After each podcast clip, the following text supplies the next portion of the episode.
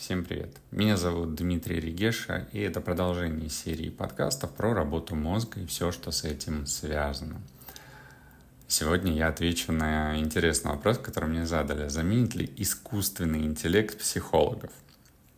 Почему он интересный? Потому что это такая актуальная достаточно тема. Искусственный интеллект сейчас развивается – и эм, было, скажем так, много криков, что вот, теперь дизайнеры больше будут не нужны, копирайтеры не нужны, потому что есть искусственный интеллект, и он там все сейчас сделает и напишет. Но да, в какой-то степени искусственный интеллект творит сейчас чудеса, и то, что ну, тоже он сотворяет, это получается по себестоимости гораздо ниже, чем заплатить э, дизайнеру, который отрисует, э, художнику, который отрисует, допустим, такую же картинку. Ну и текст можно какие-то основы текста, допустим, накидать через искусственный интеллект достаточно быстро и уже дальше на это наращивать, э, на этот каркас наращивать уже тело.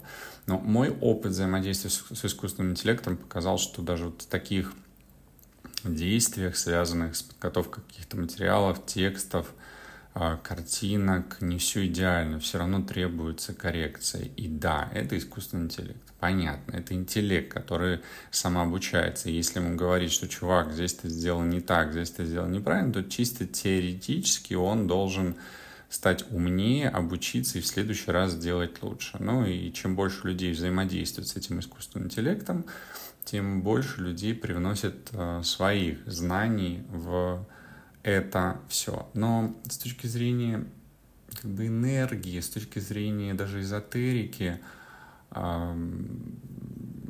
такое как бы создается впечатление, моя, моя личная, наверное, позиция, что все-таки это достаточно обезличено, это не наполнена той энергией, тем смыслом, а, тем, что есть а, в человеке. Это интеллект без души, наверное, вот так скажу.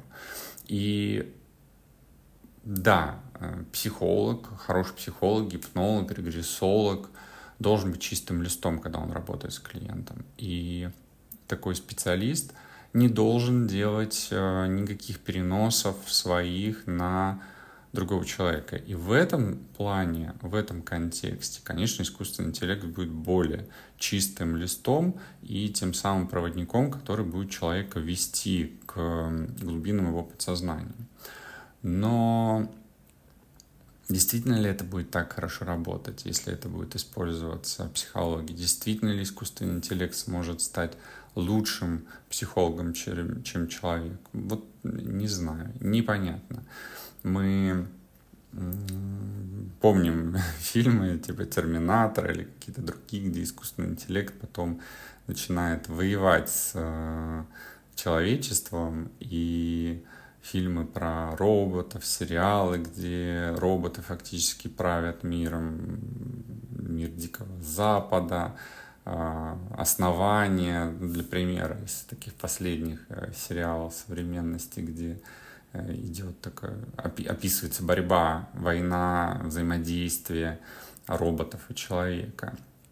А робот это что? Это фактически искусственный интеллект, который в них э, сидит. То есть они думают, развиваются, что-то делают, э, как-то взаимодействуют и достигают какой-то определенной цели, которая в них заложена. Но в любом случае когда к этому все придет, неизвестно, и насколько это все быстро будет развиваться, никто не знает. Но искусственный интеллект э, может служить, на мой взгляд, э, очень сильным инструментом в руках психологов, потому что может давать дополнительные данные и аналитику для понимания клиентов. И чисто теоретически, если загонять в искусственный интеллект, э, допустим, анамнез клиента, давая информацию о том, что как с клиентом происходило, искусственный интеллект может подсказывать, на что можно, например, обратить э, внимание. Но искусственный интеллект никогда, точнее, как никогда, на данный момент не обладает ни эмпатией, ни интуицией, не понимает глубокого человеческого взаимодействия, которые являются ключевыми в психотерапии на сегодняшний момент. Также искусственный интеллект может использоваться для создания инструментов взаимодействия э, с клиентами, например, какие-нибудь чат-боты, э, чек-листы, какие-то техники э, коммуникации человека с системой, которые помогают вот быстро выйти из состояния тревоги, сложных каких-то проблем, но полностью все равно помочь даже с этим возможностью искусственный интеллект не сможет. Ну и также вопросы этики очень важны, потому что когда это искусственный интеллект, это база, это информационные технологии и э, то, что человек рассказал другому человеку, это одно. Когда искусственный интеллект э, получает доступ к этой информации, неизвестно, насколько она безопасно хранится, какая конфиденциальность у этой информации. И вообще вопрос ответственности за те советы и диагнозы, которые дает э, искусственный интеллект, тоже под вопросом.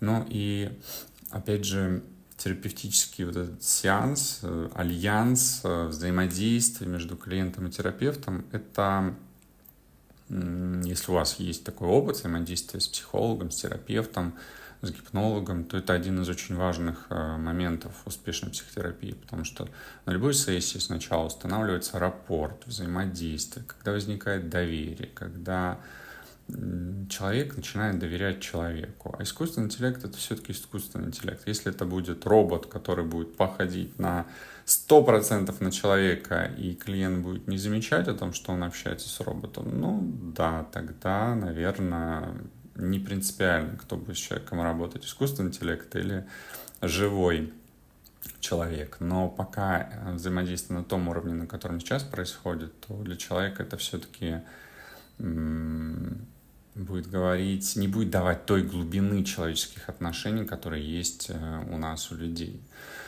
И при этом вопрос как бы адаптации такой пока неоднозначный. Будет ли искусственный интеллект э, быстро обучаться, адаптировать свои подходы в зависимости от каждого клиента? Или это будет какая-то общая информация? Насколько будет индивидуальный подход? Например, работая с клиентами, я могу перестраивать, менять э, программу в ходе работы в зависимости от того, как меняется состояние клиента в рамках его запроса. И искусственный интеллект э, неизвестно, насколько быстро сейчас, по крайней мере, сможет перестраиваться. Дальше посмотрим. Но вот сейчас с учетом тех больших объемов данных, которые используются, не факт. Ну и все-таки человек, э, психолог, э, он работает с комплексными, многогранными проблемами, которые требуют глубокого понимания контекста жизни человека, истории, межличностных отношений.